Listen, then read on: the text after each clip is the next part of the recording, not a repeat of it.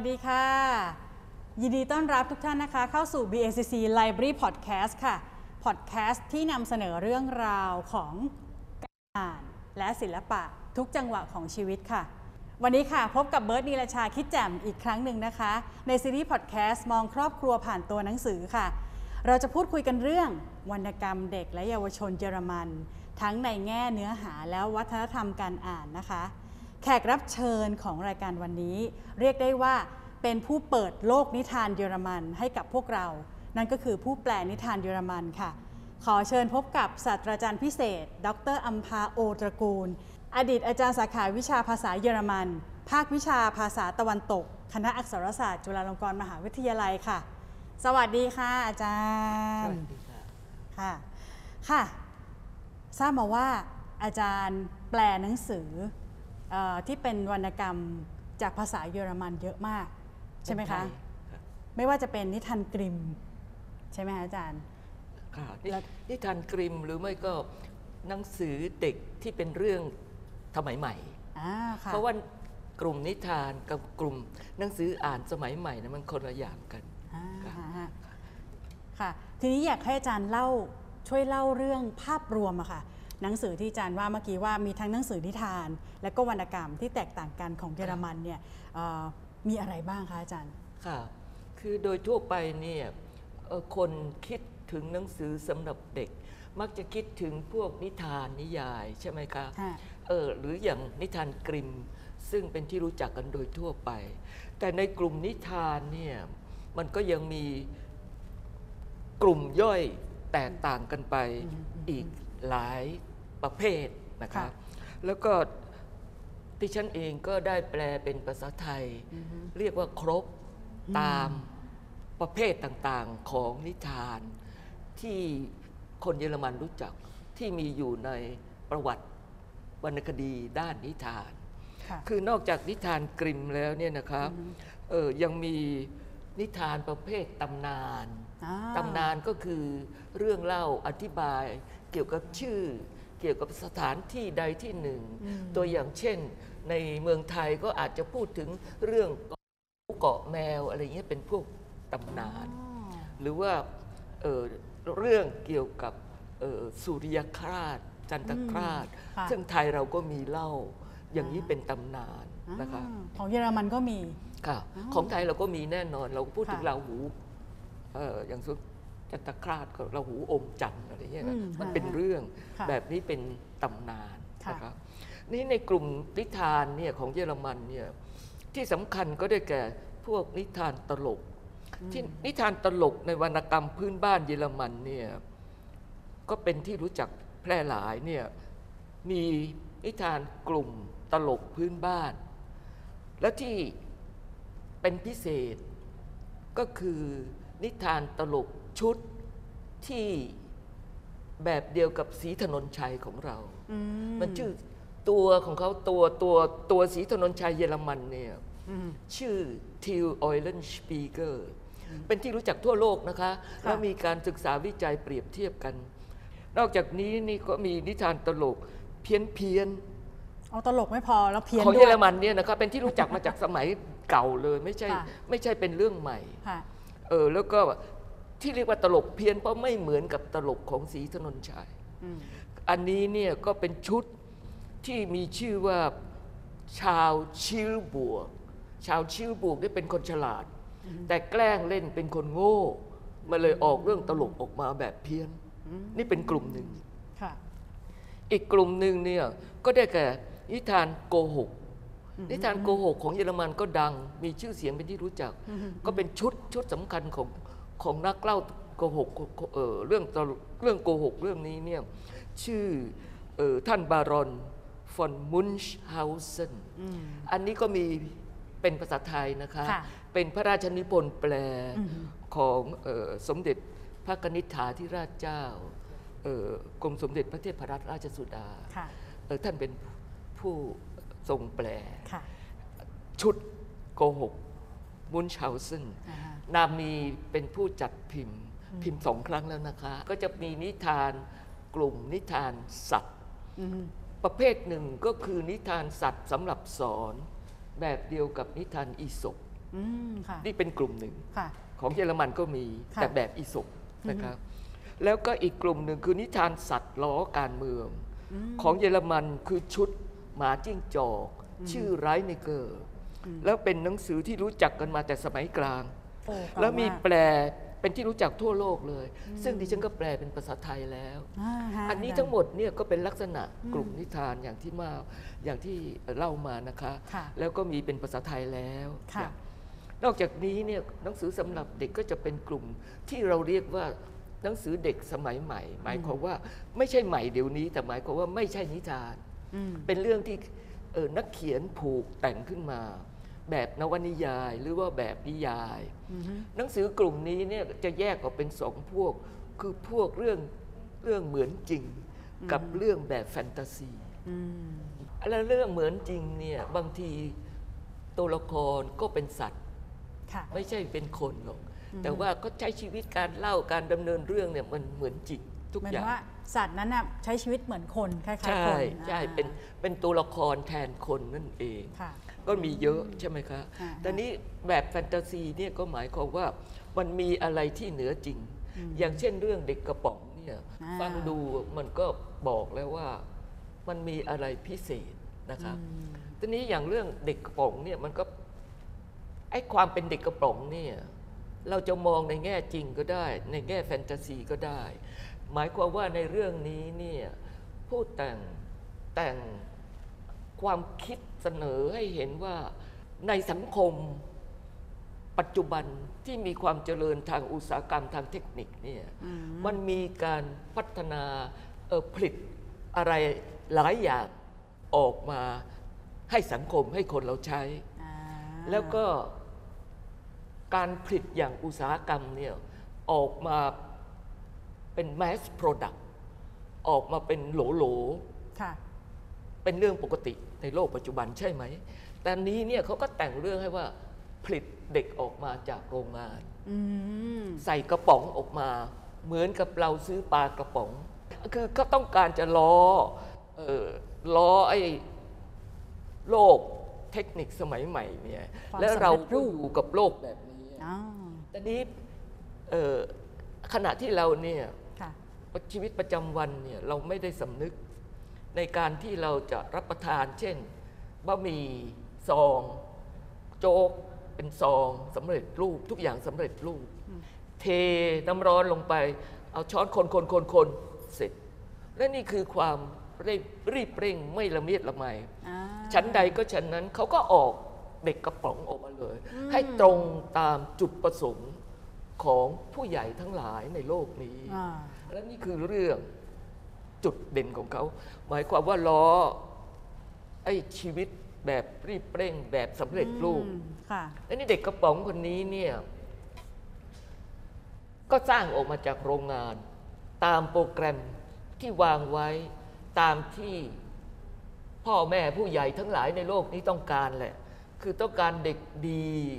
เด็กสุภาพเรียบร้อย เด็กน่ารัก เด็กเรียนเก่งสอบได้ที่หนึ่งตลอดการอะไรอย่างนี้ใช่ไหมครับค่ะดีพร้อมทุกอย่าง แล้วก็คุณป้าซึ่งเป็นตัวเอกในเรื่องเนี่ยก็ได้รับกระป๋องนี้มานะแต่นี้ก็เออสมมติเราเราหยุดตรงนี้ก่อน เราจะกลับไปดูตัวคุณป้าเอ่อเราจะเห็นว่าคุณป้าเนี่ยคนอ่านโดยทั่วไปถ้าไม่คิดหรือว่าไม่ชิด กับการตีความหนังสืออจะมีความรู้สึกว่าคุณป้านี้สติไม่ดี เพราะว่าแกทำอะไรไม่เหมือนใครเลยอ่าใช่ไหมคะค่ะแล้วก็คุณป้าเนี่ยมีนิสัยความเคยชิน คือชอบสั่งซื้อของ สั่งซื้อซื้อซื้อซื้อทุกอย่าง ที่เขาโฆษณาเห็นไหมเหมือนตอนนี้ที่ขาโฆษเลยณาแล้วก็โปรโมชั่นค่ะซื้อหนึ่งแถมหนึ่งคุณซื้อแล้วคุณก็จะได้บัตรไปจับ รางวัลที่หลังอาจจะได้รถเบนซ์หรืออะไรอย่างเงี้ยคุณป้าก็จะเป็นคนอย่างนี้ยนี่ก็เป็นการล้ออชีวิตในโลกปัจจุบันที่คนจำนวนมากเป็นเหยื่อของตลาด ค่ะ เป็นเหยื่อของการขายอืม การโฆษณา แต่ว่า ซื้อซื้อซื้อหมด แม้ว่าค่ะสิ่งนั้นตัวก็ไม่ต้องการ ค่ะเพียงแต่เขาบอกว่าซื้อสองแถมหนึ่งอืม ก็จะแจงซื้อ อืมคุณป้าก็เป็นคนอย่างนั้น อืม ซื้อจนของเต็มบ้าน ไม่เคยใช้ เพราะว่าไม่จำเป็นแต่จะเอารางวัล แล้วก็เลยวันหนึ่งได้กระป๋องไปรษณีย์เอาส่งกระป๋องใบหนึ่ง แกก็จำไม่ได้แล้วว่าแกสั่งหรือเปล่า ก็เปิดออกมาตามคำอธิบายในบนกระป๋องค่ะก็กลายเป็นเด็กเด็กยู่ยี่ยับออยู่ยู่ในก้นกระป๋องอะอ๋อแล้วก็คุณป้าก็มองดูแล้วก็รีบอ่านคำอธิบาย เขาก็บอกว่า ให้เอาซองอาหารเหลวที่ติดอยู่ในกระป๋องออกมาฉีกแล้วก็เอาผสมกับน้ำใช่ แล้วก็ราดลงไปเหมือนกับที่เราราดหมีหมีสำเร็จรูปเลย และเด็กคนนี้ก็พองตัวออกมาเป็นเด็กสมบูรณ์แบบ น่ารัก แล้วก็เรียกคุณแม่ แล้วก็คุณแม่ก็ตกใจ แต่ก็ดีใจ เพราะน่ารัก แกก็พยายามเลี้ยง เด็กคนนี้เขาเป็นเด็กดีทุกอย่างแล้วก็คุณป้านี่ก็เลี้ยงอย่างดี คุณป้านี่ก็มีแฟน มีแฟนชื่อนายเอกรค่ะนายเอกรเนี่ยเป็นตัวแทนของคนทั่วไปในสังคม ทั่วไปคือเป็นสังคมคอนฟอร์ม มีกฎอ๋อมีระเบียฟบอร์มทำตามระเบียบทำอะไรทุกอย่างค่ะตรงกันข้ามกับคุณป้า ซึ่งเป็นผู้แอนตี้สังคม คุณป้านี่นั่งที่เก้าอี้มาโยกดกบังคับเรา คุณป้าจะแต่งตัวตามใจชอบ สีแดงผสมสีเขียวไม่สนใจใครมอง ไม่สนใจแฟชั่น ค่ะ แล้วก็เลี้ยงลูกแบบจะเอาอะไรตามใจ หนูจะนอนเมื่อไหร่ตามใจ ซึ่งผิดระเบียบ ผิดระเบียบของครอบครัวโดยทั่วไปอย่างในสังคมเยอรมัน อย่างสมัยโน้นเนี่ยอย่าลืมว่าหนังสือออกมาสมัยที่นักศึกษาปฏิวัติเขาพยายาม ปฏิวัติไอ้ประเพณีเดิมหลายอย่างอืมโดยเฉพาะเรื่องการใช้อำนาจของผู้ใหญ่ของพ่อแม่อะไรเงี้ยเด็กมันปฏิวัติตอนนั้น หนังสือออกมาช่วงนั้น มันก็สะท้อนไอ้ความคิดช่วงนั้นค่ะ อาจารย์ค่ะช่วงนั้นเนี่ยคือช่วงไหนคะช่วงเออทศวรรษที่ 70 หลายปีแล้วนะคะนะตั้งแต่ต้นศตวรรษจะไปเรื่อย จนมาถึงปัจจุบันนี้สำหรับเมืองเยอรมันเนี่ยไม่ใหม่แล้วอืมเขาเปลี่ยนไปหมดแล้วค่ะแต่สำหรับคนไทยคนไทยยังไม่รู้จักอืมคนไทยยังไม่เคยมีขบวนการขบฏกฎเกณฑ์อะไรเลยเพิ่งเริ่มมีพ่อแม่ของเราก็ยังต้องการเด็กอย่างเก่า คือหมายความค่ะเธอต้องขยันเรียนหนังสือสอบให้ได้ที่หนึ่งนะ อะไรอย่างนี้ใช่ไหมครับ ก็เด็กกระป๋องคนนี้ก็เป็นอย่างนั้น แต่ปรากฏว่าเป็นปัญหา อยู่ในโลกของความจริงไม่ได้อืมเพราะว่าเพื่อนๆก็ไม่เอาด้วยค่ะแล้วก็มันผิดปกติอะ เพราะเช่นพอตอนเย็นเด็กนี่ก็ถูกสร้างตามโปรแกรมมาว่าจะต้องเป็นอย่างนี้ตามระบบของเด็กที่ดีๆ แกก็เป็นอย่างนั้นใช่ไหมคะ เช่น เออแกบอกคุณคุณแม่มีอะไรให้ทาน คุณคุณป้าเนี่ยแกเป็นคนฟรีสบาย แกบอกเหรอ แม่ซื้อไอติมมาทานไหมล่ะ ก็จะแจงหยิบไอติมให้เด็ก เด็กกระป๋องก็บอกว่า รับประทานไม่ได้หรอกไอติมเนี่ยก็ต้องทานตอนกลางวันเวลาร้อนๆไอ้นี่กลางคืนจะนอนทานไอติมได้ยังไง คุณอะไรอย่างเงี้ยคือคือนี่เป็นแก้ตัวตัอวย่างแบบแบบเด็กดีอ่าอะไรอย่างเงี้ยแต่นี้เรื่องเขาก็เล่าอย่างฉลาดนะคะเขาบอกค่ะว่าเออพอมาถึงระยะหนึ่งเนี่ยก็ปรากฏว่า คุณป้าเนี่ยได้รับจดหมายมาจากโรงงาน โรงงานบอกว่า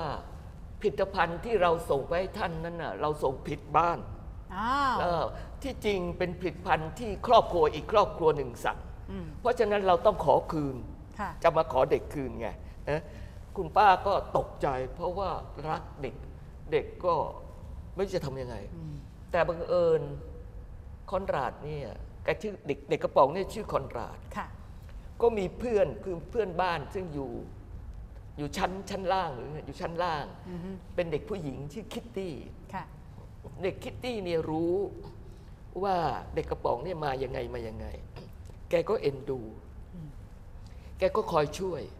คอยช่วยให้เด็กกระป๋องเนี่ยทำแบบที่เด็กปกติควรทำเช่น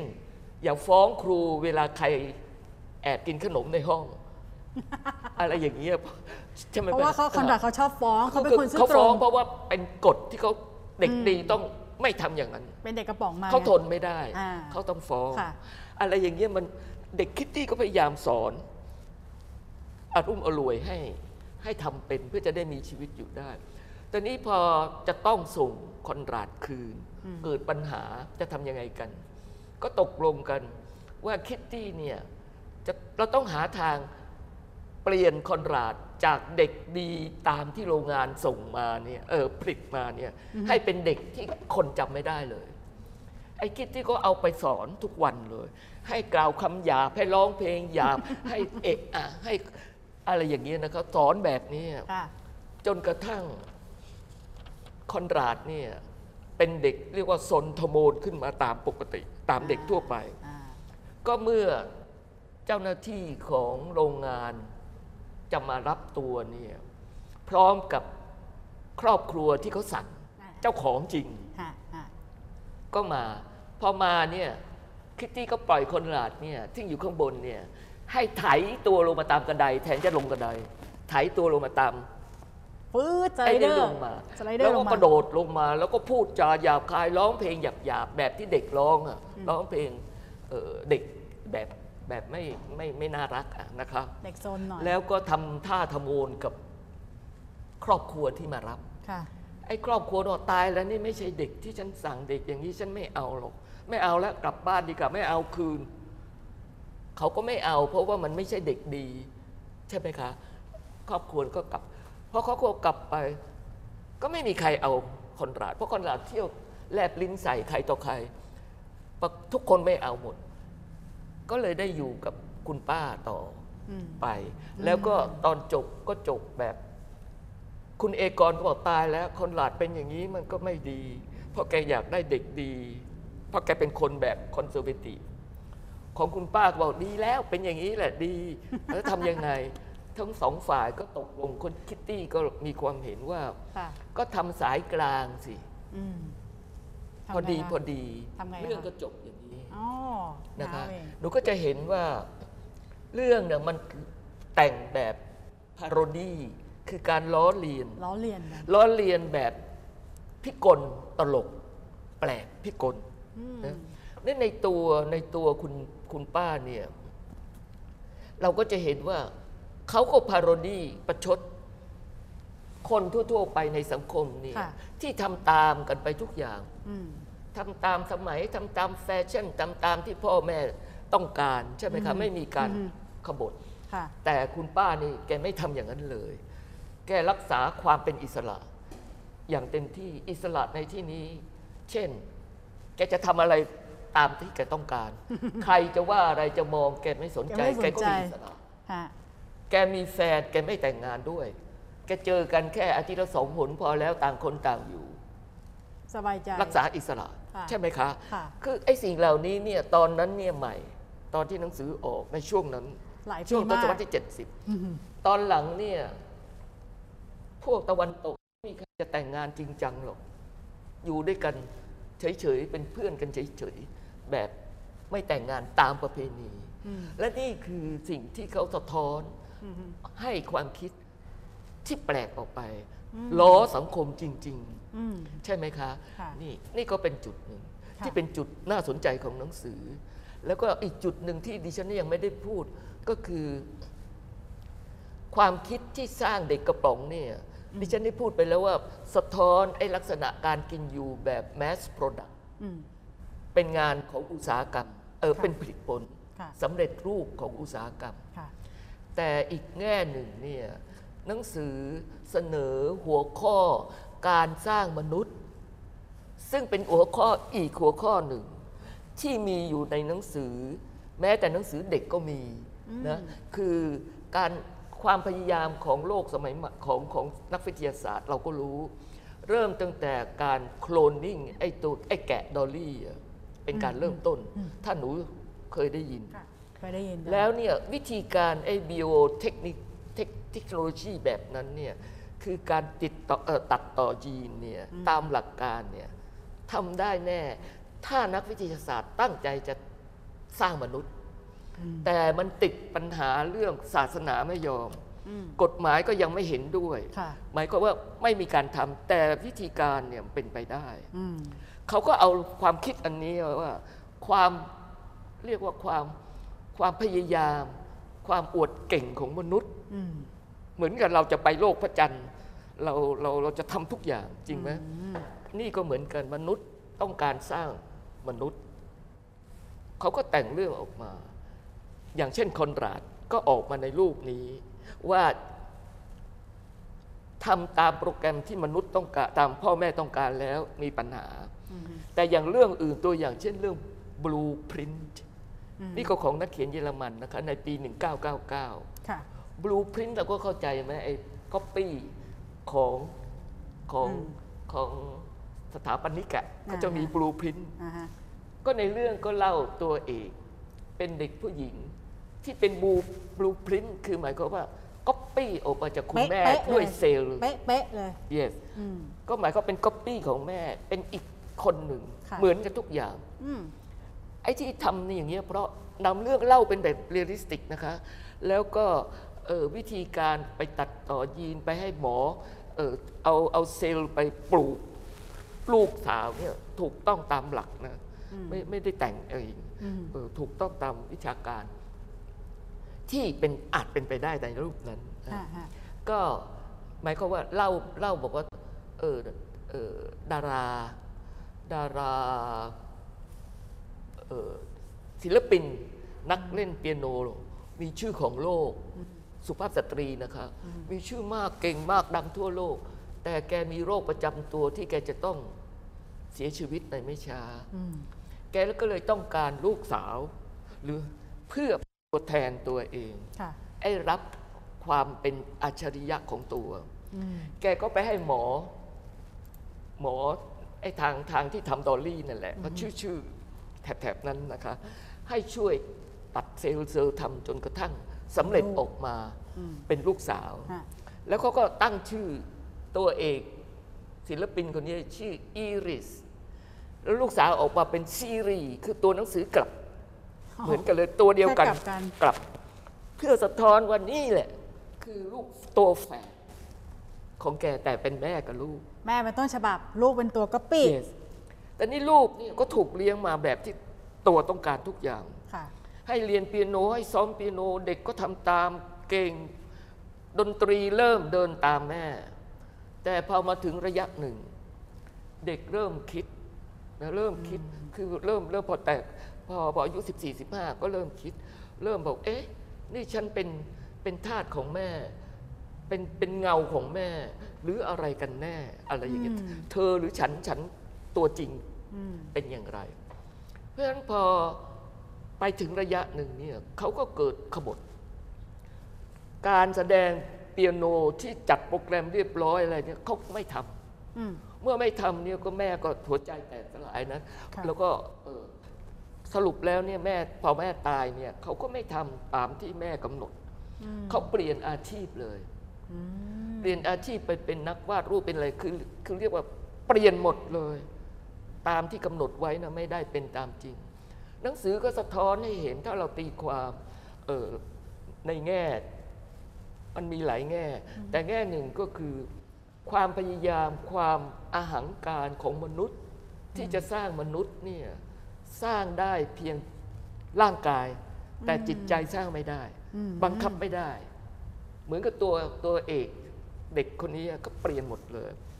มีแต่พระเจ้าเท่านั้นแหละที่สร้างได้ไอ้เรื่องร่างและ หัวใจและจิตใจวิญญาณ มันคนละเรื่องกัน แล้วนี่เรื่องสะท้อนออกมาตีความได้อย่างนี้ค่ะมันก็ทันสมัยใช่ไหมคะฮะเออมันไมันคนละมุมถึงกับเลือกมาอืมกับกับเด็กกระป๋องเมื่อกี้ แต่ค่ะเป็นค่ะเรื่องการสร้างมนุษย์อืมเหมือนกันอาจารย์นี่คะนี่นี่คือความน่าสนใจของหนังสือสมัยใหม่อืมไม่ใช่นิทานค่ะ ก็เลยอยากถามจันต่อทีเนี้ยเอ่อที่อาจารย์เล่ามาสองเรื่องนะคะ ดีมากเลยค่ะ แล้วเด็กกระป๋องนะคะ หนังสืออาจจะพิมพ์ 8 ครั้งแล้ว เพราะว่าหนังสือเนี่ยแต่งนานแล้ว แต่ว่า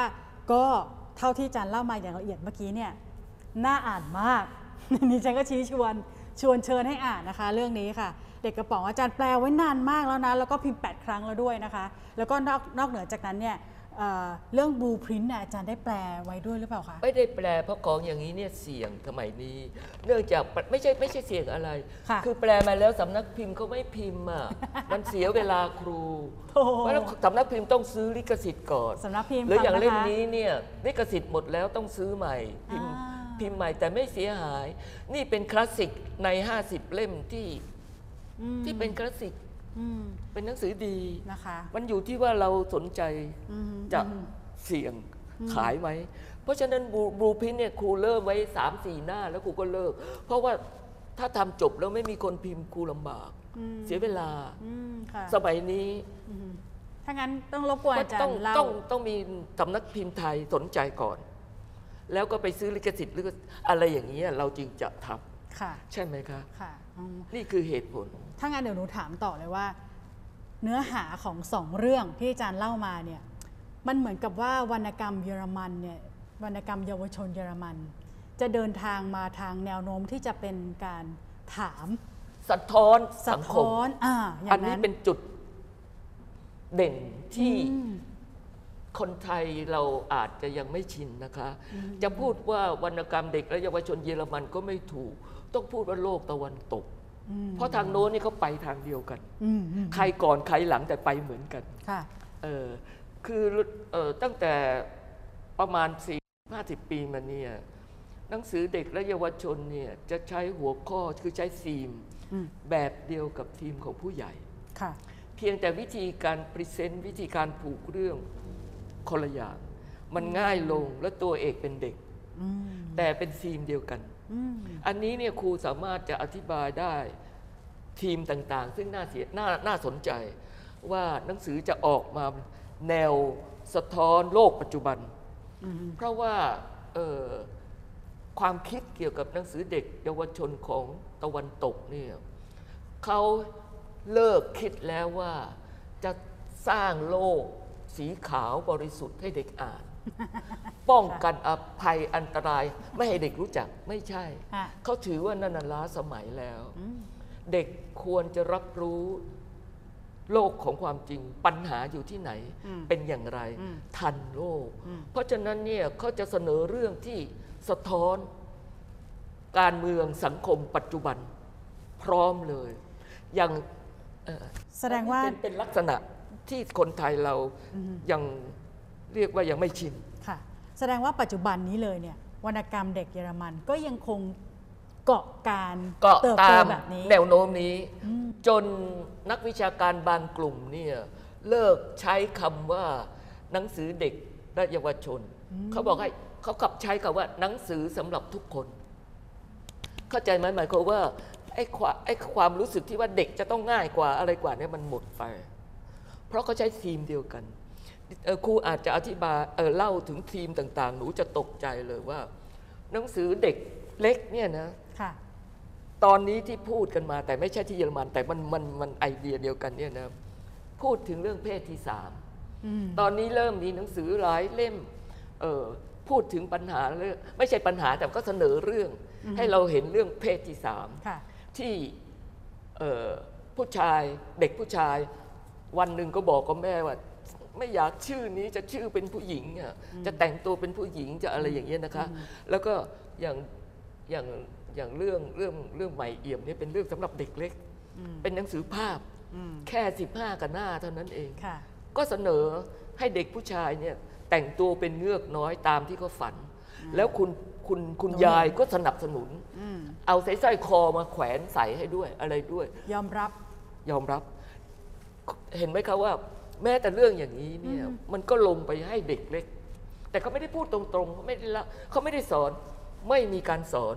และที่คือเป็นจุดน่าอ่านสำหรับหนังสือฝรั่งค่ะเขาไม่ได้สอน เราต้องเขาเล่าหัดให้ฟังคิดเองแล้วก็ตีความเองเนาะเขาเล่าเป็นเรื่องให้ฟังเขาสะท้อนบางอย่างให้เห็น แน่นอนตั้งใจสะท้อนใช่ไหมคะอย่างอย่างหนังสือของเยนักเขียนเยอรมันสำหรับเด็กโตค่ะอายุ 14 อะไรอย่างเงี้ยนะครับฟังชื่อเราก็รู้แล้วว่าเป็นเรื่องเพศที่สามอืม เขาตั้งชื่อบอกว่าเออแต่ภาษาเยอรภาษาไทยเราเนี่ยมันไม่มีคำเป็นเพศ แต่ภาษาฝรั่งนี่ภาษาเยอรมันมีเพศในคอ่าำค่ะคำนะเออเพศชายเพศหญิงอะไรค่ะก็บอกลักษว่าณะของคำอืมเรื่องคุณแม่ของฉันกับแฟนใหม่ของของเขา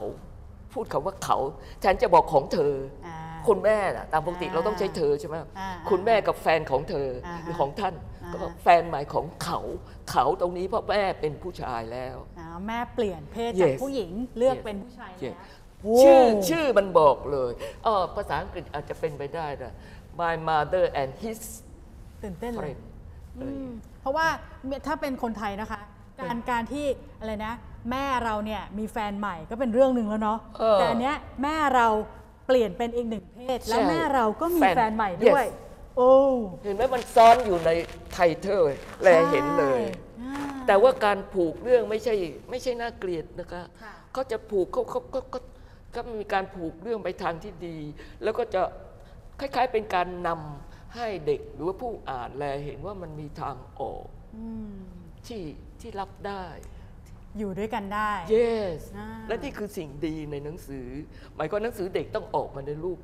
ออกมามีทางออกค่ะที่สังคมหรืออย่างปัญหาการเด็กที่เป็นพ่อแม่แยกกันนี่ก็เป็นอีกทีมหนึ่งใช่ไหมอ่าเป็นทีมอ่าสำคัญอ่แม้กระทั่งเด็กเล็กก็มีทีมนี้ใส่อืมอืมอืมค่ะแต่ตัวอย่างเช่นมีเรื่องหนึ่งที่ได้รับรางวัลเนี่ยนะสำหรับเด็กอายุ 10 ขวบ8 9 ขวบ พ่อแม่แยกกัน เด็กนี่ก็ตามกฎหมายของฝรั่งก็ต้องไปอยู่กับพ่อได้อาทิตย์ละสองหนอืมอยู่กับแม่อาทิตย์ละแยกเจ็ดกันห้าวันอะไรอย่างนี้ค่ะนะครับ พอวันไปไปไปบ้านพ่อเนี่ย ตอนแรกก็ไม่มีที่นอนอืมเพราะพ่อกลางเออเอาเอาเอาที่นอนปูกับพื้นอะไรอย่างเงี้ยพอไปเป็นประจำพ่อก็เลยสร้างเตียงให้อะไรให้ พาไปเที่ยว คือตามหลักจิตวิทยา สามีภรรยาที่แยกกันเวลาลูกมาก็รีบโอ้ลูกอืมโอ้ลูกก็ได้แหมเดี๋ยวพาไปเที่ยวอืมสวนสัตว์ไปกินโน่นไปกินนี่เขาก็ชี้เรื่องก็จบก็บอกว่าชี้ให้เห็นบอกว่าเห็นไหมเขาดีกับคนอื่น เขามีที่นอนสองเตียง เขามีบ้านสองบ้าน ชี้ให้เห็นทางดีอืมนี่เป็นตัวอย่างค่ะว่าเรื่องจะต้องลงอย่างนั้นอ่าโดยทั่วไปอืมเพราะว่าส่วนใหญ่บางทีเนี่ยถ้าเกิดว่าแยกกันปุ๊บเออ โอ้มีแต่ความเศร้ามีแต่ปัญหา มองอีกมันมุจะมอสิอกมาให้เห็นทางออกมองอย่างอีกดี ทางสิ Yes อ๋อค่ะ ใช่ ทีนี้อาจารย์เนี่ยเนื้อเรื่องของวรรณกรรมเนี่ยมากมายหลายประเภท สะท้อนสภาพปัจจุบันต่างเออ ๆ หนูเลยอยากรู้เพิ่มเติมว่า ตอนเนี้ยเอ่อภาพรวมของวัฒนธรรมการอ่านของคนเยอรมันนะคะอาจารย์เป็นยังไงบ้างคะตค่ะอนนี้ คือเรื่องการอ่านเนี่ยนะครับเออมันมีสถาบันที่ส่งเสริมการอ่านเออ สสถาบันและการทำงานขององค์กรสถาบันต่าง ๆ ของเขามีหลากหลายกว้างขวางทำงานด้วยกันอย่างจริงจังค่ะนะเออ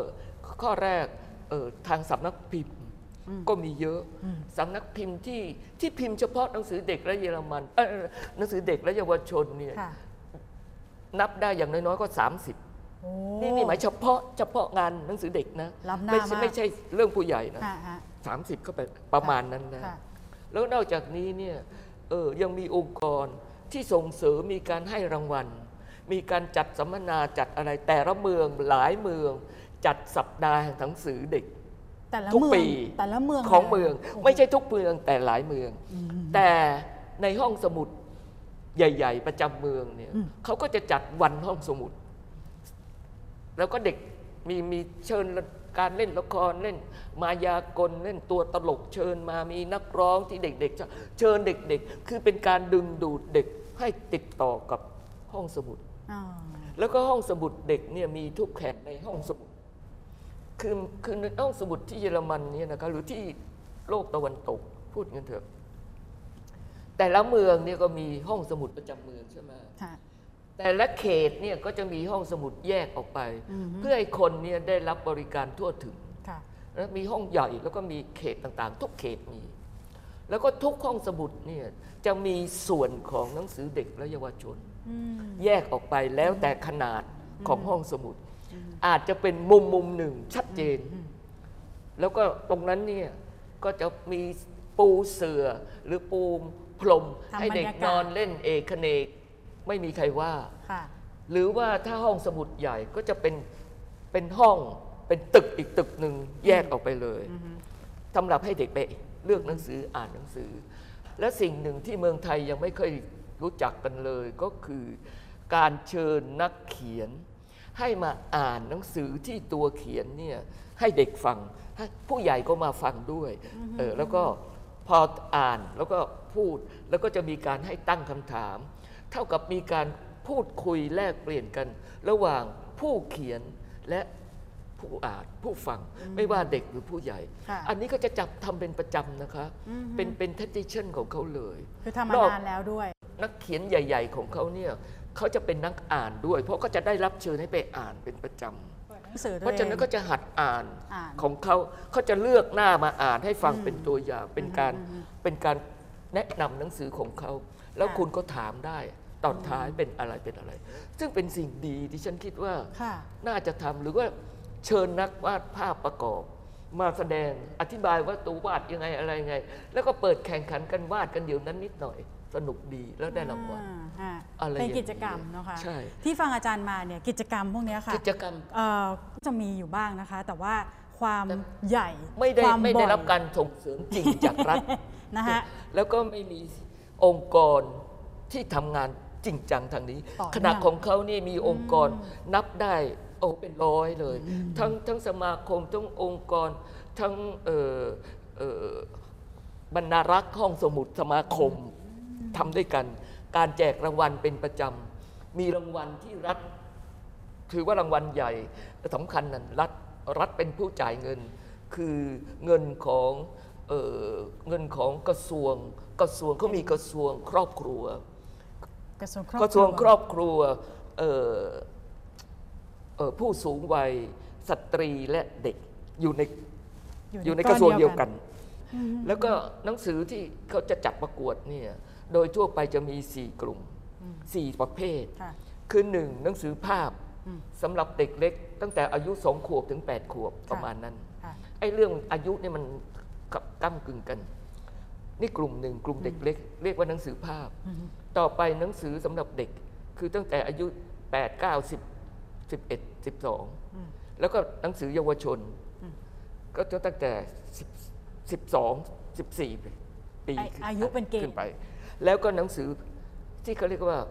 หนังสือมันมันศัพท์ภาษาไทยจะเรียกไงคือ non literary อะคือไม่ใช่หนังสือนวนิยายไม่ใช่แต่เป็นความรู้ให้ความรู้เกร็ดให้ความรู้ แต่ไม่ใช่ความรู้ เออไม่ไม่ไม่เออหมายความว่าเป็นหนังสือให้ความรู้สำหรับเด็ก พอรู้เกี่ยวกับพระจันทร์เป็นยังไง หรือเกี่ยวกับเป็นกึ่งเกี่ยวสากับรคดีวงไหมวคะงออร์เคสตราเนี่ยก็จะต้องนั่งยังไงอะไรยังไงอย่างเงี้ยอ่าเป็นอ่าถือเป็นความรู้นี่ค่ะเป็นอีกค่ะกลุ่มหนึ่ง ทั้งหมดเนี่ยสี่กลุ่มเขาจะแจกรางวัล และนี่เป็นเพียงรางวัลเดียวนะคะ ยังมีรางวัลโอ้อื่นๆที่นับได้สำคัญสำคัญทุกปีเนี่ยสิบห้าสิบหกรางวัลโอ้โหคือมันเป็นทั้งของ รางวัลเหล่านี้เนี่ยจัดโดยสำนักพิมพ์ จัดโดยเมือง จัดโดยสมาคมอะอะไรอย่างเงี้ยนะคะและแต่ละแต่ละรางวัลเนี่ยก็มีเยอะมาก เอ่อนโยบายการการให้รางวัลแตกต่างกันไปนะเอ่ออย่างเอ่ออย่างอย่างถ้าถ้าถ้าน้องเอ่อสนใจตัวอย่างเช่นเอ่อเอ่อรางวัลของเมืองเมืองเมืองอะไรอะ เมืองบุ๊กสเตอร์ฮูดค่ะเออเป็นรางวัลเป็นไงบ้างคะของสำนักพิมพ์ที่นั่นเนี่ยค่ะเขาก็จะให้รางวัลหนังสือเยาวชนที่ดีที่สุดประจำปี หนังสือเยาวชนเท่านั้นไม่ใช่หนังสือเด็กอ่าแล้วก็กรรมการก็จะเป็นผู้ใหญ่ 11 คน เยาวชน 11 คน กรรมการร่วมกัน ไม่ใช่แต่ผู้ใหญ่ตัดสินอย่างเดียวอืมนะอ๋อหมีรือเด็กว่าเป็นกรรมการด้วย ให้ให้เด็กเข้ามาเป็นกรรมการเท่ากันเลย 11 11เยี่ยมเลยหรือว่าเอ่อ รางวัลหนังสือเด็กของเมืองโอลเดนบวก ให้รางวัลนักเขียนกับนักวาดรูปประกอบ ที่พิมพ์หนังสือเป็นครั้งแรกและดีที่สุดเล่มนั้น เป็นครั้งแรกและดีที่สุด แต่ต้องเป็นเล่มแรกแล้วถูกเลือกกันระหว่างเล่มแรกทั้งหลาย หนังสือเขาถึงเยอะอะเนาะเล่มก็ก็มาแข่งระหว่างเล่มแรกอ่าชวนกันเขียนอย่างชวนกันทอ่าหรือว่าหนังสเอ่อรางวัลของอัสตริดลินเกรนำค่ะเป็นรางวัลของสำนักพิมพ์ที่เยอรมันที่ที่ฮัมบูร์ก เขาตั้งชื่ออย่างนั้น เขาจะให้รางวัลต้นฉบับหนังสือที่ส่งเข้ามาดีที่สุด ต้นฉบับยังไม่ได้พิมพ์ ต้นฉบับหนังสือเด็กที่ค่ะดีที่สุด นี่ค่ะนี่ของนี่ของฮัมบูร์กอัสตริดลินเกรนไพรส์ของเมืองฮัมบูร์กค่ะหรือว่าเอ่อรางวัลของเมืองโฟลคาอันนี้ก็มีกิจกรรมเช่น ทุกปีให้รางวัลด้านวรรณกรรมเด็กเยาวชนที่ดีเด่น แล้วก็ให้รางวัลนักเขียน แล้วก็ให้รางวัลนักแปล และให้รางวัลเอ่อกิจกรรมสสำหรับเด็กที่ดีเด่นโหแล้วก็ยังมีรอบด้านากให้เด็กเลือกหนังสือดีประจำเดือนอีกอะไรอหมายถึเงี้งว่าโหวตมันมันเด็กๆมันงานนะคะหลากหลายอืมหลากหลายจหริลางกหลายหลากหลาย แล้วก็มากส่วนใหญ่เขาทำงานด้วยกัน แล้วก็จะมีการออกวารสารนะออกวารสารเออสำหรับเออหนังสือใหม่เป็นยังไงข่าวข่าวสารทางนี้เป็นยังไง แล้วก็รางวัลอะไรเป็นยังไง ตอนนี้โบโลญญาจะจัดปีนี้วันที่เท่าไหร่อะไรอย่างนี้ค่ะโบโลญญาคือเทศกาลและถ้าการ International Children Book อ่าเออเราจะ Mass คุ้นคำนี้เออเออใช่ไหมคะเขาเรียกอะไร มหกรรมหนังสือค่ะก็เป็นที่รวมของทุกชาติทุกภาษาทางด้านหนังผิดพิมพ์ หนังสือเด็กและเยาวชน จะไปเจอกันเพื่อไปแลกเปลี่ยนซื้อลิขสิทธิ์อ๋อกันที่นั่นอืมอืมอืมเป็น international ค่ะโอ้คุณผู้ไม่ใช่ฟัของประเทศใดประเทศหนึ่ง แต่ทุกปีเขาจะมีเขาจะเลือกประเทศคือให้เป็นประเทศเกียรติเขาเรียกว่าเออ land of honor อย่างเช่นเมื่อปีเออก่อนก่อนไวรัสเนี่ยเออสวิสได้เป็นเออ country of honor ของโบโลญญาหมายก็จะมีบูธเป็นพิเศษของตัวอะไรอะไรอย่างค่ะเงี้ยค่ะคุณผู้ฟังเนี่ยทั้งหมดเนี่ยคือความคึกคัก ความคึกคักของใช่ของวงการใช่เอาวรรณกรรม เยาวชนทางใช่เยอรมันใช่นะคะแล้วก็เลยไปถึงฝั่งยุโรปใช่ซึ่งซึ่งเขาอาจจะเดินหน้าไปล่วงหน้าเราไปก่อนนะคะ แต่ว่าลักษณะว่าความรู้เกี่ยวกับวรรณกรรมเนี่ยก็ยังคงมีอยู่โชคดีที่มันเป็นลายลักษณ์อักษรเนาะโควิดก็ทำอะไรหนังสือไม่ได้นะเอาจริงๆแล้วนะคะ ก็ ก็ยังสามารถเรายังสามารถอ่านทั้งวรรณกรรมของเยอรมันของต่างประเทศของญี่ปุ่นของเกาหลีหรือแม้ใช่ของไทยเองใช่ก็ยังคงสามารถอ่านได้ ใช่แล้วเขามีการแปลกันรวดเร็วมากเลยนี่นี่อย่างในนะฮะโลกตะวันตกเนี่ยนะคะ และการให้รางวัลเนี่ยเขาก็ไม่ได้จำกัดเฉพาะให้รางวัลคนชาติตัวไม่ใช่ เขาจะเอาหนังสือเป็นหลักนะตัวอย่างตอนรุ่นหลังๆเนี่ยรางวัลที่เยอรมันเนี่ยที่แจกไปเนี่ย เป็นคนต่างประเทศทั้งนั้นเลยเป็นหนังสือเด็กจากสวีเดน จากเอ่อฮอลแลนด์หรือว่าจากอังกฤษอะไรเงี้ยหมายความว่าเขาเขาตรวจงานแปล ไม่ใช่การไม่ใช่ตรวจหมายความว่าพอหนังสือทางโน้นออก ทางนี้ก็แปลปุ๊บมันก็ออกถูกตลาด เด็กอ่านแล้วก็ถูกมีการเลือก อันนี้ชนะก็เป็นของสวีเดนไป แต่ว่าเขาถือว่าเป็นรางวัลรางวัลของเยอรมันนะ ให้แต่ไม่ไม่ได้ไม่ได้จำกัดเชื้อชาติค่ะ เขาดูหนังสือ แล้วเนื่องจากเขามีการแปลกันรวดเร็ว แลกเปลี่ยนกันตลอดเวลามันก็ไม่มีปัญหาอืมนะคะใช่ไหมรู้จักกันเป็นที่รู้ดีคึกคักมากคึกคักมากใช่อยากให้เมืองไทยเป็นแบบนี้แบบคึกคักมากใช่ๆเร็วๆใช่เหมือนกันใช่นะอาจารย์ใช่ค่ะแล้วก็ไอ้การคึกคักเนี่ยมันอยู่ที่ห้องสมุดมีเยอะ แล้วก็จัดคึกคักใช่ไหมคะ แล้วก็แล้วเด็กเนี่ยสามารถไปได้ไปเรียกไปไปไปยืมไปอะไรอย่างสะดวกได้ แล้วพ่อแม่โดยเฉพาะพ่อแม่ที่มีความรู้เนี่ยก็จะจูงลูกไปเลือกหนังสือในห้องสมุดให้ให้เลือกเองอะไรเอง เสร็จแล้วก็เดินถือกลับบ้านไปด้วยกันอะไรอย่างเงี้ยเด็กเลือกเองอะไรเองค่ะของเราเนี่ยทำให้เด็กเนี่ยชินกับการหนังสืออ่าดูจากสถิติเนี่ยเขาบอกว่าเด็กที่อายุต่ำกว่า 14ปี14 ปีที่เยอรมันเนี่ย75%ไปห้องสมุดสาธารณะเป็นประจำ แล้วก็ไปยืมซีดี ไปอะไรอย่างเงี้ยไปอ่านค่ะ ไปยืมเป็นประจนะคะแม้ว่าเราเองจะไม่ใช่นักเขียนนะแต่เราเป็นนักอ่านนะคะคุณผู้ฟังเราสามารถที่จะแบบว่าชวนลูก ชวนพ่อชวนแม่ ชวนสมาชิกในครอบครัวำพ่อแม่า นั่นแหละต้องชวนลูก หรือว่าลูกนะฮะชวนพ่อแม่แล้วแต่นะอ่า ของไทยเราลูกอาจจะชวนพ่อแม่ แต่นี่เป็นสิ่งจำเป็นนะคะ เพราะว่าเด็กจะและอีกอย่างหนึ่งประเพณี ไม่ใช่ประเพณี จะเรียกว่าวัฒนธรรมการการอ่านหนังสือของเขาเนี่ย มันทำกันจริงจัง และทำทำมันเป็นเรื่องปกติในครอบครัว ตัวอย่างเช่น เด็กเนี่ยจะชินกับหนังสือได้ยินการอ่านหนังสือมาตั้งแต่เด็ก เพราะครอบครัวฝรั่งเนี่ยอย่างที่เยอรมันเนี่ย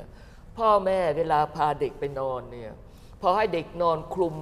คลุมผ้าห่มให้เรียบร้อยแล้วเนี่ยพ่อหรือแม่เนี่ยจะเอาหนังสือมาอ่านให้ฟังจนเด็กเคลิ้มหลับ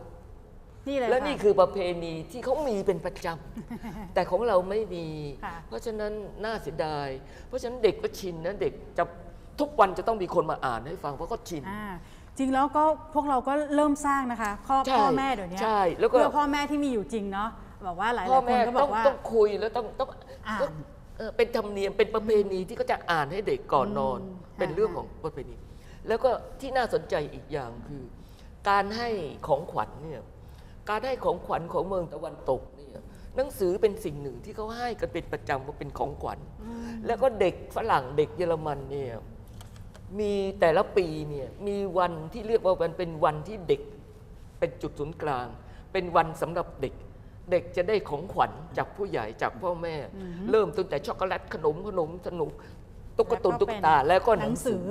อดิฉันนับดูแล้วเนี่ยตามประเพณีตามปฏิทินของ คริสตศาสนามาจากศาสนา จะมีวันสำหรับเด็กเนี่ยตั้งเจ็ดแปดครั้งในปีหนึ่ง นอกเหนือจากวันเกิด ก็ได้เจ็ดแปดเล่อามจารย์เออน้องน้องคิดดูสิครับว่าวันเกิดก็ไม่ใช่ ฉลองวันเกิดก็ไม่ใช่ประเพณีเรามาเรารับมาจากตะวันตก มีกี่ครอบครัวที่ฉลองวันเกิดให้ลูก มันไม่ใช่ประเพณี แต่ของเขาเนี่ยไม่นับวันเกิดที่จะได้รับของขวัญยังมีวันอื่นสำหรับเด็กโดยเฉพาะเลย อย่างเช่นวันคริสต์มาสวันอีสเตอร์วันอะไรเนี่ยแล้วก็วัน saint ต่างๆเนี่ยนะเด็กจะได้ของขวัญเป็นพิเศษ แล้วก็หนังสือแถมเข้าไป คือมันนับดูแล้วเด็กไทยเนี่ยโชคไม่ดี ไม่มีอะไรเลยทั้งปีไม่มีวันสำหรับเขาเลยอะมีวันเด็กแม้แต่นะวันเด็กที่เอามานี่ก็เอามาจากฝรั่ง แล้วก็ไม่ใช่เรื่องครอบครัวเลยให้เด็กไปเที่ยวรัดทำมันมันไม่ใช่ แต่ของดูรเขาถถังเนี่ย เด็กรู้เลยว่าวันค่ะ เนี่ยเนี่ยวันมันว่าวัน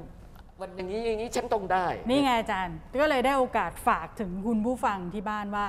ถ้าเป็นพ่อแม่วันเนี้ยเราเลี้ยงลูกเนี่ย เราควรที่จะ คุยคุยกับลูกคุยแล้วก็อ่านหนังสือด้วยกัน อ่านอืมแล้วก็ถกเถียงกันถกเถียงกันทีนี้เมืองไทยเราเนี่ยน่าเสียดาย ซึ่งดิฉันเองก็รู้สึก แม้แต่ในส่วนตัวเองก็มีความรู้สึกเสียดายว่า ทำไมพวกเราไม่คุยกันเลย แล้วยิ่งสมัยนี้ยิ่งแย่ใหญ่ นั่งดูแต่มือถือ โถหนุ่มสาวเจอกันพากันไปนั่งทานข้าวอาหาร แทนจะคุยกัน ต่างคนต่างนั่งดูมือถือ ดิฉันเห็นแล้วก็เศร้าใจ นึกในใจถ้าแฟนดิฉัน มาเชิญฉันไปทานข้าวแล้วไปนั่งเอาดูมือถือดิฉันไม่ไม่ไปด้วยอีกแล้วจำไว้นะคะ ใครจะมายุ่งเกี่ยวจีบอาจารย์เนี่ยอย่าดูมือถือ รู้ขว่าองเขาเนี่ยงานที่เขาจัดเนี่ยอย่างเช่นค่ะค่ะเชิญนักเขียนมาอ่าน เราก็ไปฟังก็อย่างที่เรียนให้ทราบว่าค่ะค่ะมีประเพณีเป็นประจำ ระดับผู้ใหญ่เขาก็เชิญนักเขียนดังๆเนี่ยที่เกอเต้เมืองไทยเราเนี่ยสถานทูตเยอรมันสวิสออสเตรียเกอเต้รวมกันจัดกันแทบทุกปี เชิญนักเขียนของแต่ละประเทศมาอ่านให้ฟัง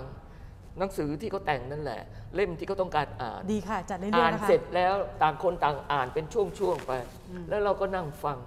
เสร็จแล้วเราก็ถามเราอะไรมันเกิดการโต้เถียง ถามแลกเปลี่ยนความรู้ไอ้ซีมสำคัญอีกอย่างหนึ่งที่เราเห็นมากตอนหลังเนี่ยค่ะ เออในระยะ 30 ปีนี้คือเรื่องเออการต่อสู้เพื่อสิ่งแวดล้อม การเปลี่ยนแปลงของภูมิอากาศเนี่ยจะถูกดึง เป็นหัวข้อในหนังสือเด็ก เพราะว่าเป็นสะเรื่ท้อนองให้เห็นว่าปัญหามีใช่เรื่องนี้มันอยู่ อย่างเช่นมีเรื่องเรื่องหนึ่งเนี่ยซึ่งที่ฉันคิดว่าคนไทยเราเนี่ยน่าจะสำนึกถ้าอ่านเป็นหนังสือภาพสำหรับเด็กเล็ก ตัวหนังสืออธิบายไม่เท่าไหร่หรอกเป็นหนังสือที่ว่า ชื่อบอกว่า โอ้ ทุ่งหญ้านี้สวยจังเด็กๆก็ หรือว่าผู้ใหญ่ก็ไปเรียกว่า เออ ไปเรียกว่าไปไปเดินเล่นไปไปเที่ยวเล่นตามธรรมชาติ วันหยุดทุ่งสวยมาก พอไปไปก็จะมีคนเกิดความคิดว่า เอ๊ะไอ้ทุ่งนี้ที่ของเราเนี่ยที่เยอะแยะ ถ้าเรากั้นเขต แล้วก็ขับรถยนต์มาเราก็มีรถยนต์สะดวก ก็จัดการแบ่งเขต แล้วต่างคนต่างก็ขับรถยนต์มา แล้วตอนหลังก็เกิดไอเดียว่า เอ๊ะ ถ้าเราสร้างกระต๊อบเอ่อถ้าเอ่อที่อยู่เล็กๆ น่ารัก มันก็มีที่พอนี่นะอ้าวต่างคนก็ต่างสร้าง เรียกว่าสร้างเอ่อที่พักสำหรับวีคเอนน่ะนะค่ะอืมพอสร้างที่พักวีคเอนแล้วก็ต้องมีรั้วแล้วก็มีโรงรถสิรถตากแดดตากฝนไม่ดี เรามีที่พอก็สร้างโรงรถรถจะได้ไม่โดนแดดโดนฝน สร้างโรงรถ เสร็จแล้วก็บอก โอ้ ถ้าหากว่ามาอยู่อย่างนี้เอาเออมีทีวีมีอะไรมาด้วยเอาตู้เย็นมาด้วยก็ดี ก็ขนตู้เย็นมาขนทีวีมา แล้วเจ้าก็เดี๋ยวบอกโอ้ถ้าหากว่าเรามีเอ่อซุปเปอร์มาร์เก็ตใกล้ ๆ แถวนี้มันก็สะดวกดีนะ ก็สร้างซุปเปอร์มาร์เก็ตอืมพอสักประเดี๋ยวไอ้ทุ่งหญ้าที่สวยงามภายในสองปีสามปี มันกลายเป็นเมืองเมืองหนึ่งไม่มีที่เลยไม่มีทุ่งแล้วหญ้าเด็กก็มาถามบอกไหนนะบอกว่าทุ่งหญ้าสวยงามอยู่ไหนอะไม่มี แล้วนี่ไหนเนี่ยมันเป็นความจริงอย่าง ปัจจุบันเนี่ยทุกแห่งในเราในประเทศเรากำลังเป็นอย่างนี้ คนที่มาสร้างแล้วก็ขยายเนี่ยคิดแต่เรื่องเงินเรื่องเรื่องแล้วก็ใช้คำว่าเจริญเขาใช้คำว่ามาพัฒนาให้เจริญ แต่ที่จริงแล้วเนี่ยมาทำลายหมดเลยไอ้ชีวิตและนี่คือสิ่งที่เรียกว่าการพัฒนาสู่ความเจริญอืมอันเนี้ยเรื่องอย่างเงี้ยจะมีอืมเรื่องรายละเรื่องสิ่งแวดล้อมค่ะเห็นไหมครับ เรื่องรายละเอียดบางทีเนี่ยประชากรเราเยอะขึ้น มันก็ต้องเปลี่ยนแปลงไป แต่ว่าเราก็ต้องแต่รู้แต่ด้เราวยไม่ว่ามีนโยบายที่จะรักษาที่จะตรงนี้ตรงนี้ ที่จะรักษาและอ่าที่จะให้แต่ละเขตมีอ่า ที่ว่าง อ่าต้องเป็นการมันบริหารต้องเป็นนโยบาย อ่านะคะ แล้วผู้คนเราต้องสำนึก แต่เราไม่ได้สำนึก เรานึกแต่ไปฟังคำว่าจะพัฒนาให้เจริญก็สร้างใหญ่เลย อืมเห็นแต่บงทีการสร้างเป็นลืมการเจริญความลืเจมริญลืมบริหารในขณะว่างที่ ในตะวันโลกตะวันตกเนี่ยก็จะเสนอหนังสือเด็ก ให้เด็กมองธรรมชาติเป็นสิ่งสำคัญ ให้อยู่กับธรรมชาติ ขยายได้แต่ว่า Yes ธรรมชาติเป็นสิ่งสำคัญ ใช่ไหมนะและนี่คือการเย้ำ การใส่เข้าไปในความคิด โดยไม่ได้บังคับ นี่คือธีมสำคัญอีกอันหนึ่งฮะ ที่สะท้อนเรื่องสิ่งแวดล้อมอ่า นะคะ เรื่องกัดตัดไม้ทำลายป่าอะไรนี่มันออกมาในหนังสือเด็ก ไม่ใช่เดี๋ยวนี้ยี่สิบสามสิบปีแล้ว แล้วเพราะฉะนั้นเอ่อ การเอ่อต่อสู้ของเด็กที่เอ่อ Friday for the Future หรืออะไรซึ่งเด็กทำเนี่ยมันจึงเป็นเรื่องปกติในสังคมเขา เพราะเด็กตื่นตัวแล้วเป็นเรื่องที่ต้องตั้งทใจำเป็นเรื่องปกติที่ควรจะทำอย่าถ้าใช่มีเรื่องอะไรเกิดขึ้นมีสิทธิ์มีเสียง อืมค่ะค่ะอ่าเรากำลังเดินทางไปทางนั้นเหมือนกันค่ะ พวกเราค่อย ๆ ไปกันนะคะ อย่างแข็งแรงนะคะอาจารย์ขาวันนี้ก็พอสมควรไหมคะอาจารย์ ขอบคุณนะะนะคะที่เชิญมา ขอบคุณมากอาจารย์ แล้วก็หวังว่าจะได้ก็คงได้ความรู้บ้าง แต่ว่าหวังว่าจะสนุกแล้วก็สนุกค่ะ หนูเพลินมากเลยหนูฟังเพลินมากเลยเนี่ยครับเพราะว่าหนังสือเด็กฝรั่งเนี่ยตัวเอกเนี่ยไม่มีเราไอ้เด็กเรียบร้อย ส่วนใหญ่จะเป็นเด็กที่เป็นตัวของตัวเองมากนะฮะค่ะแต่ก็สนุกก็จะทำให้ดูตลกเออเออ น่ารักอะมีเรื่องราวอยู่ในนั้นค่ะ ยังไงนะคะ ฝากหนังสือไปอ่านค่ะ หลายหลายๆเล่มค่ะ ไม่ต้องเฉพาะนิทานเยอรมัน ไม่ต้องเฉพาะวรรณกรรมเด็กเยอรมันเท่านั้นนะไม่จำคะเป็นเออทั้งโลกนี้เลยค่ะใช่อาจารย์เล่าในส่วนของที่อาจารย์ได้อยู่ในวงการ แล้วก็ได้เห็นได้พบเรื่องเกี่ยวกับความคึกคักนะคะของการอ่านนะค่ะคะค่ะค่ะค่ะวันนี้ขอบคุณมากเลยค่ะขอบคุณอาจารย์นำพาโอตระกูลนะคะที่มาให้ความรู้เราในวันนี้ค่ะ ขอบคุณมากค่ะ ขอบคุณค่ะ ขอบคุณหนูด้วยนะคะค่ะ แล้วก็ลากันก่อนวันนี้นะคะสำหรับ BACC Library Podcast ค่ะ พบกันครั้งต่อไปค่ะ ซีรีส์ของเรามองครอบครัวผ่านตัวหนังสือนะคะอ่าจนกว่าจะพบกันสวัสดีค่ะ